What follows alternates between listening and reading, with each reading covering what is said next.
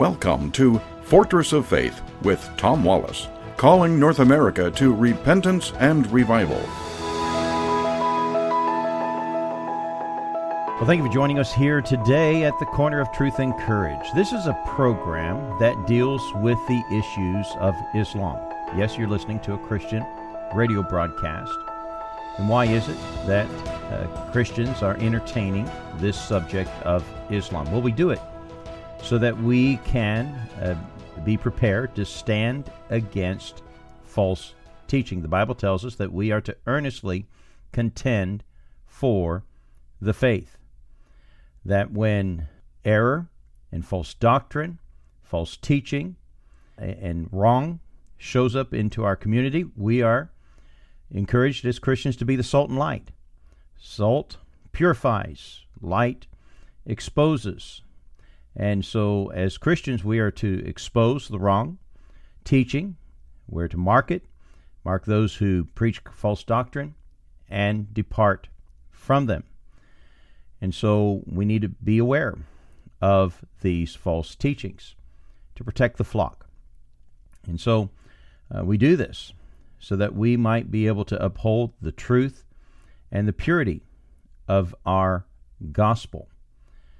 And we encourage our listeners, those who stand with us, those who uh, uh, are in agreement with us, we need your monthly support so that we can continue to do this and grow in spreading this message. Would you partner with us on a monthly basis?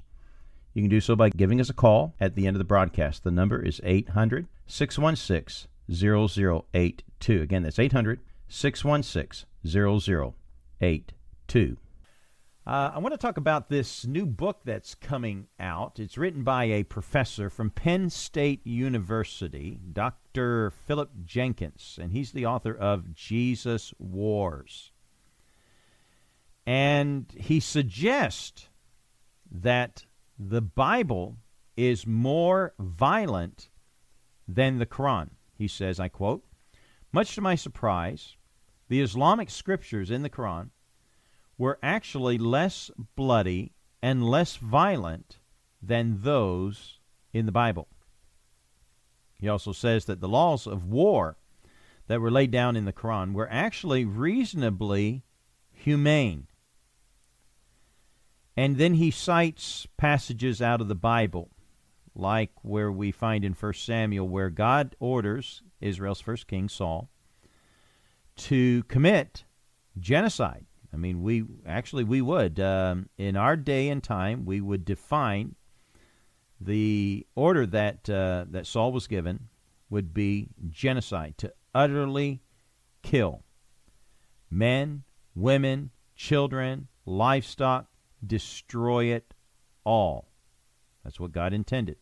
And actually, because Saul did not carry out God's command as he was instructed to do so, uh, God judged and punished Saul for not obeying the Lord. And so, you know, on the surface, when you read passages like this in the Old Testament, and then if you just turn to the Quran, the Quran alone, and read it and look there about um, jihad and wars and and those types of things there, I would agree on the surface. I can see why Professor Jenkins has come to that conclusion. But there is more to the story. And this program here at Fortress of Faith, in a sense, we're kind of like Paul Harvey. We're going to tell you the rest of the story. We're going to fill in the spaces that are not being mentioned here that need to be mentioned. Part of our problem here in the West is that we judge we we and, and I did this too when I started studying Islam. Uh, it's just natural. It's only natural for our Western mind to think this way because that's how we're programmed. In Christianity, we look at the scriptures, the Bible, and everything that contains our doctrines is wrapped up in that one book. You know, we, we got the Old Testament and the New Testament, and we know that you know, you've got to address these doctrines within their context. Uh, some of these Uh, commandments are, are are limited just to the nation of Israel, limited to certain time periods, and some instructions are universal, some instructions are timeless, and some are not. But everything that contains the doctrines of Christianity are wrapped up in that one book, what we call the Holy Scriptures, the Holy Bible. So therefore, we think we can approach Islam with the mindset and say, okay, then, if I want to understand the doctrines of Islam, all I have to do is grab the Quran, their book of Scripture, and study it, and then I can come to an understanding of their doctrines. Now, that's how a Western mind thinks. And that's where you just made your mistake. Problem is, is that you're thinking with a Western mind. And don't be too hard on yourself. I made that same mistake too when I started out, okay? I I started out the hard way. You know, I uh, dug into the Quran and tried to make sense of it. And boy, I tell you, uh, you know, I've been a student of theology since I was, you know, a little kid. You know, for almost, um, you know, th- thirty years I've been in the ministry here, and um, you know, uh, degrees in in theology and stuff. So I figured, you know, well, hey, I can read their book and understand it. It's one of the m- hardest things in the world to read. It is so, um, you know, the, the, the narrative in it is so lacking. The only narrative you really get is when you're reading Bible stories that are told, and often they're wrong. But anyhow, our problem is that we think we can look to the Quran and understand and get a notion of their doctrines there. That's just a portion of the scriptures of Islam. You've also got to go to the Sunnah. Now, the Sunnah are the words of their prophet, Muhammad. And to a Muslim, they are vitally important to understand the doctrines of Islam because you cannot interpret the Quran without the Sunnah. Now, the Sunnah is made up of two sources you have the Hadiths and you have the Sirah. And in truth, the Sirah is pretty much just one big Hadith, but Hadith means the traditions. And these are the stories of the companions of Muhammad, allegedly, what Muhammad said, what Muhammad did, and even the early caliphs and their actions and their deeds. All of these are made up in the Sunnah, and you cannot interpret the Quran without uh, these things. The highest authority in Islam is Muhammad. You can't find a higher authority of understanding what Islam is.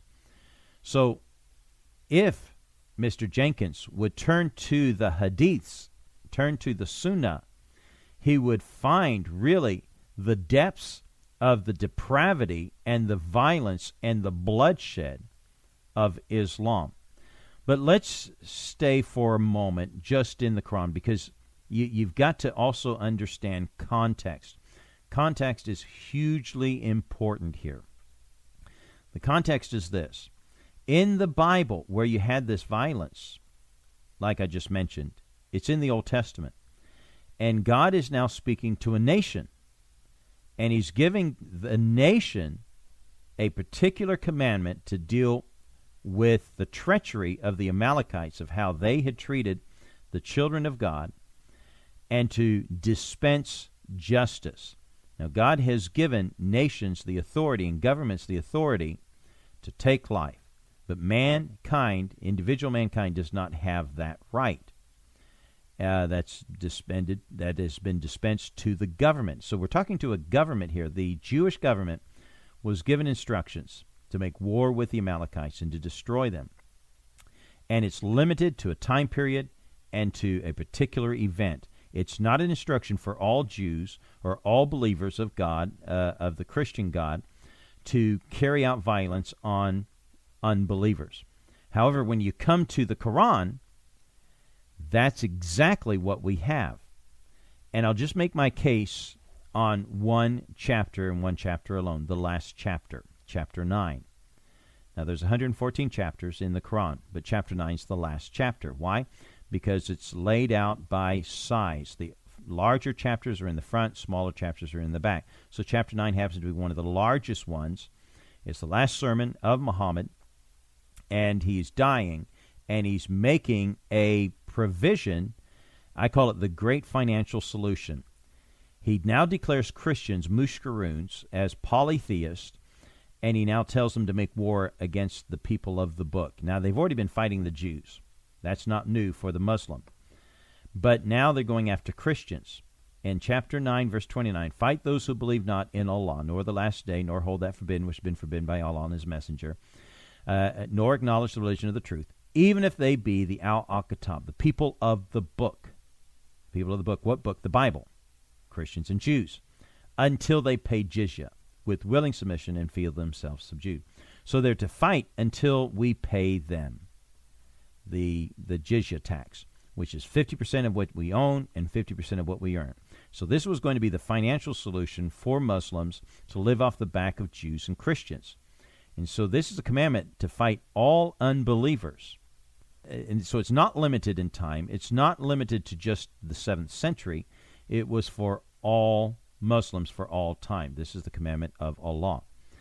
Now, there's another wrinkle that we must throw in here that I think Mr. Jenkins misses in this. If you're trying to suggest then that the God of the Quran and the, the message of the Quran from that God, the God Allah, is more benevolent than the wicked, meanful, hateful God of the Bible, Jehovah, then again, Mr. Jenkins is completely wrong in the mindset how a Muslim views their religion.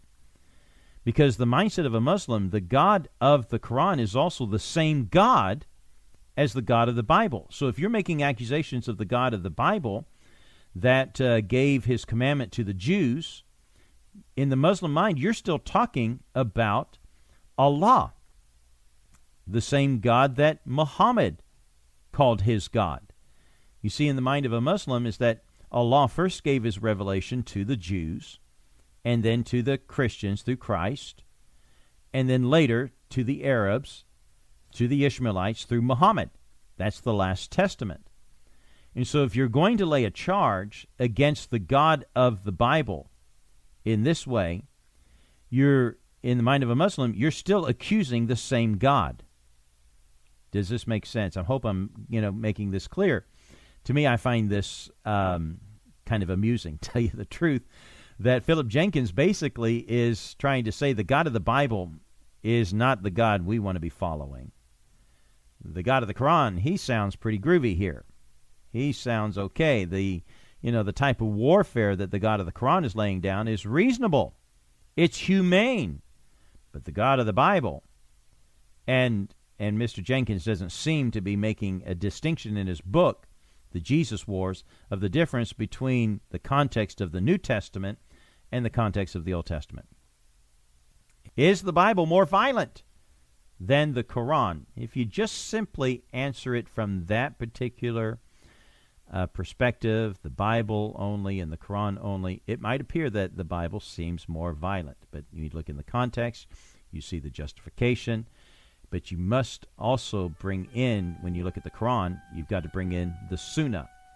And if you bring in the Sunnah, which we didn't have the time to do in today's broadcast, then we're really going to find a whole lot of bloodshed and violence and wickedness. The two really cannot be compared. Well, that's it for today. Thank you for joining us. Hope you'll be back again tomorrow at the corner of truth and courage. God bless you.